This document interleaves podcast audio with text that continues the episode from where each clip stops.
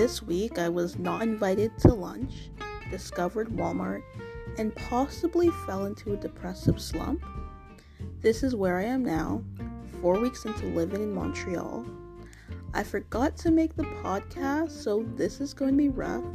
Prepare yourself, Jen, for a stream of even more unedited stream of consciousness. Even more, or should it be like even more than usual? See what I mean? It's all beginning now.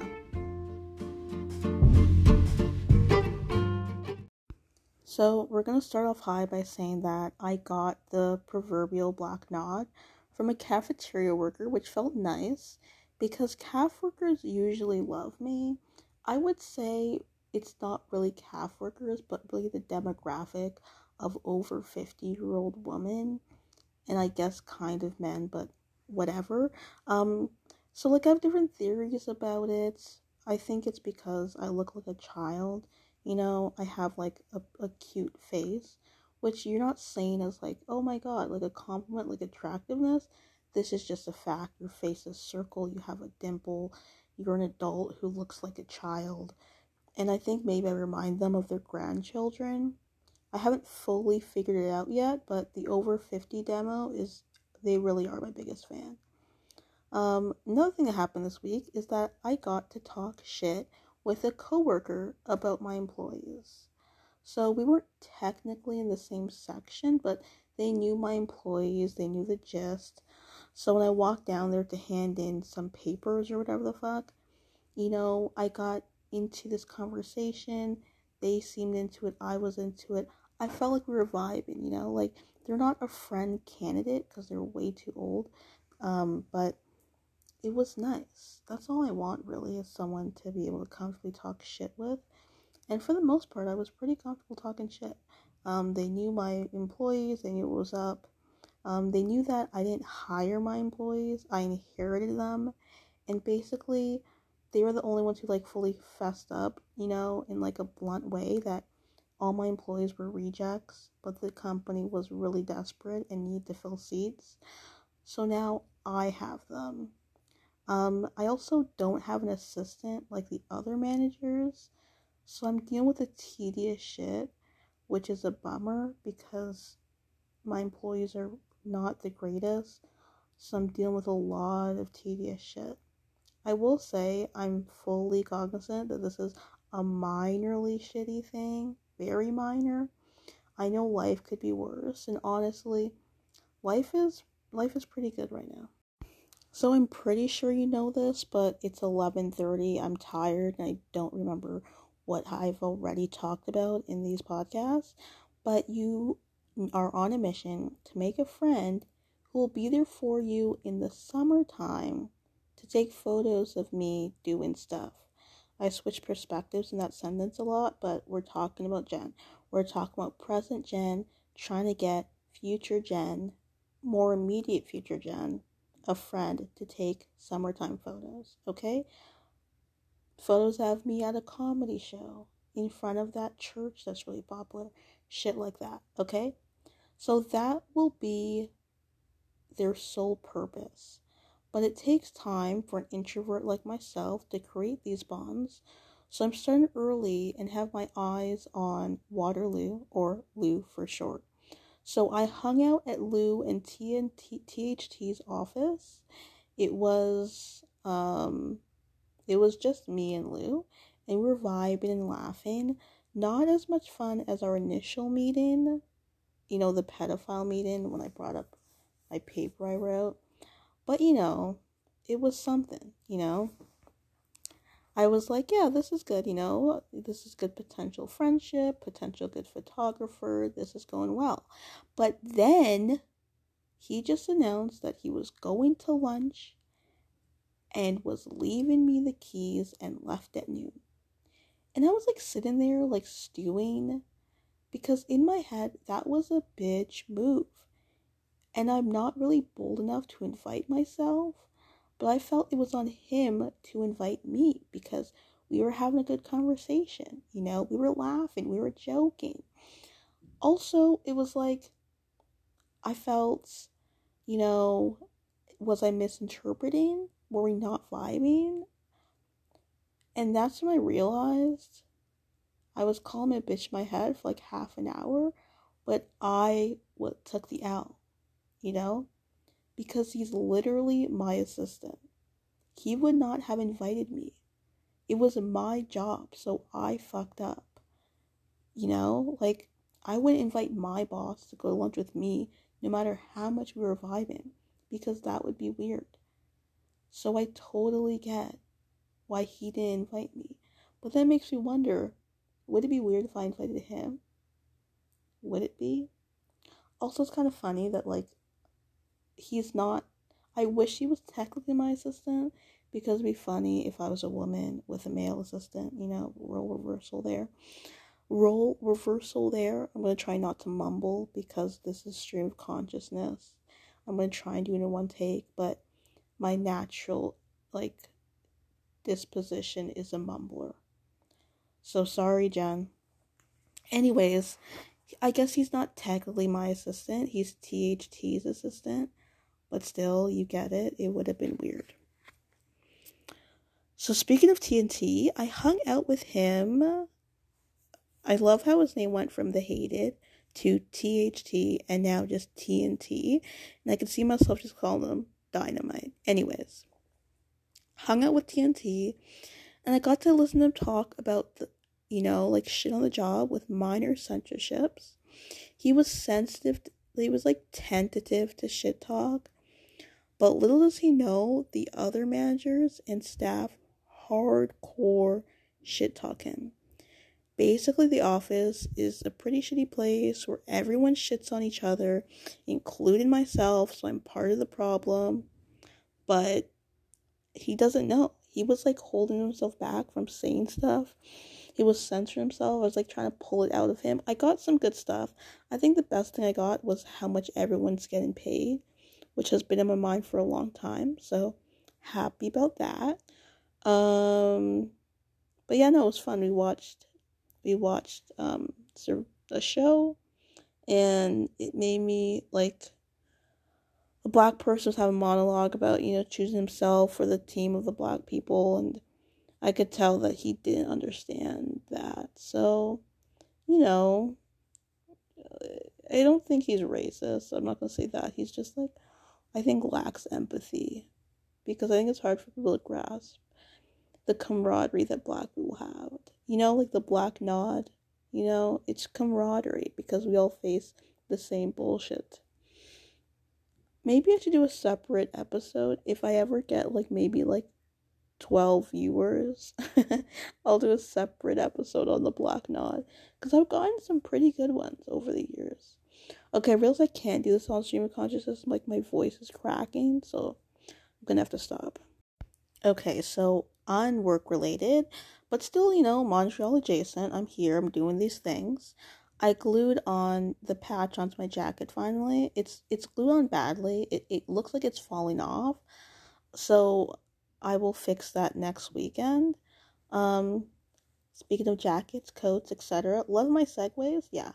So I tried on a bunch of coats from Aritzia, specifically the wool coats, you know. I loved the slouch by Babaton because it was so comfortable. You have broad shoulders, but you're, you know, so like it fit your arms. But it legitimately looked like I was wearing like a real adult's coat, you know? Like I am a real adult, but it looked like I was wearing like a full grown adult's coat. Basically, looked like the classic joke of two kids in a trench coat sneaking into an R rated movie by standing on top of each other. My brother commented that looked like a bag lady and I don't I hope there's no negative connot like association with bag lady but like you get the gist. You know I look like someone who didn't have a stable home. I looked like someone who you know I felt like my two kids analogy was good okay long story short did not look good okay I know I didn't look good but it was so comfortable and it's so hard to find clothes as an athletically built, extremely petite person. Okay, I've never seen anyone in my life with my body type. I see short people, I see athletic people, but I never see people who look quite like me. And the hardness of buying clothes, the difficulty of buying clothes, it's it it's hard to describe. People don't understand how hard it is. They really don't. Like I know people who are like, you know, slightly overweight who talk about how hard it is for them to find clothes. Or people who are really tall. And it's like, don't get me wrong, there's difficulties, sure. But I've seen overweight people, I've seen tall people. There are stores that will cater to them. My situation, no, I can't simply buy children's clothes, okay?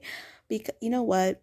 I'm realizing I'm venting to myself about something that you truly will not forget about. And there's no need for this. I'm just going to move on quickly and say that since Topshop has shut down, you were desperate, you took a risk, and you bought clothes online, specifically pants online, because that's the hardest thing to find. Um, you know the risk you took, and we'll see how badly I may or may not have fucked up and how much money I may have may not have wasted by next week if it shows up next week.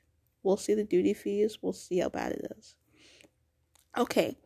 So again, that had nothing to do with Montreal, so back to where I am now physically.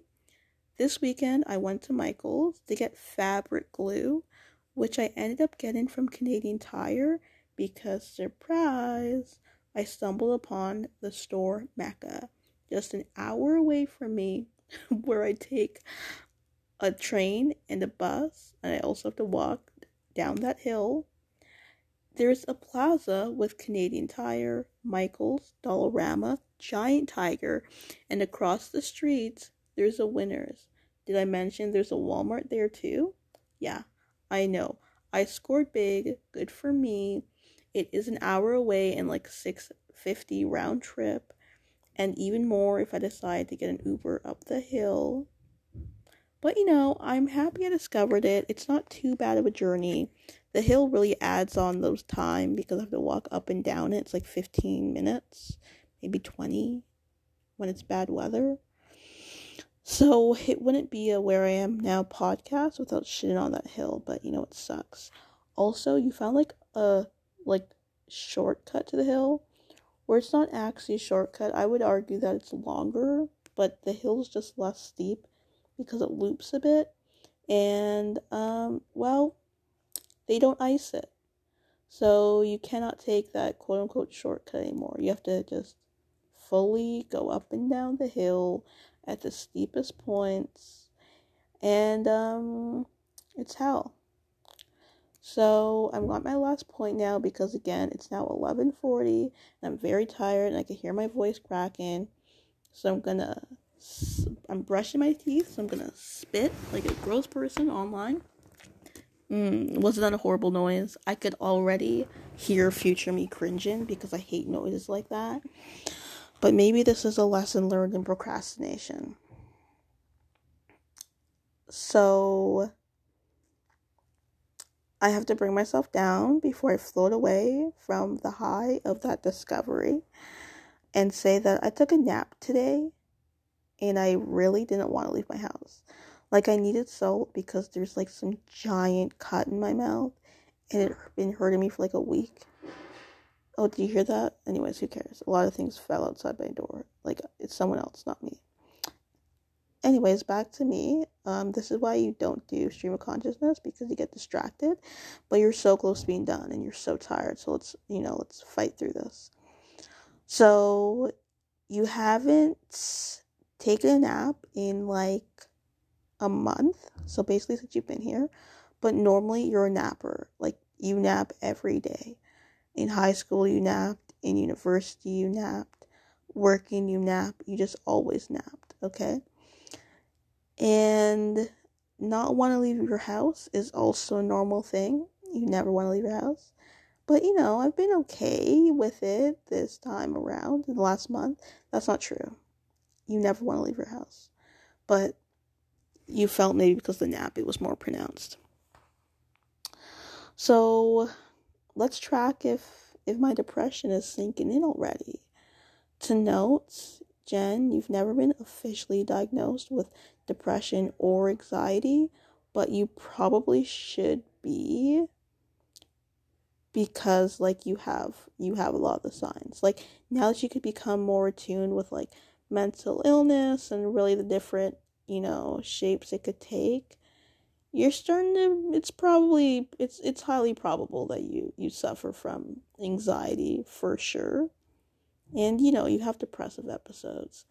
I think the reason why you're not really doing anything about it is well, you know this already, but whatever is because you don't get like suicidal, you get apathetic. And I feel like you could deal with apathy. Did it ruin your grade point average? Of course. University really dropped the ball there. But overall, you know, I think it's fine. Anywho, time will tell. So we'll listen to you next week and hopefully you know, it's not a depressive episode, it's just a glitch.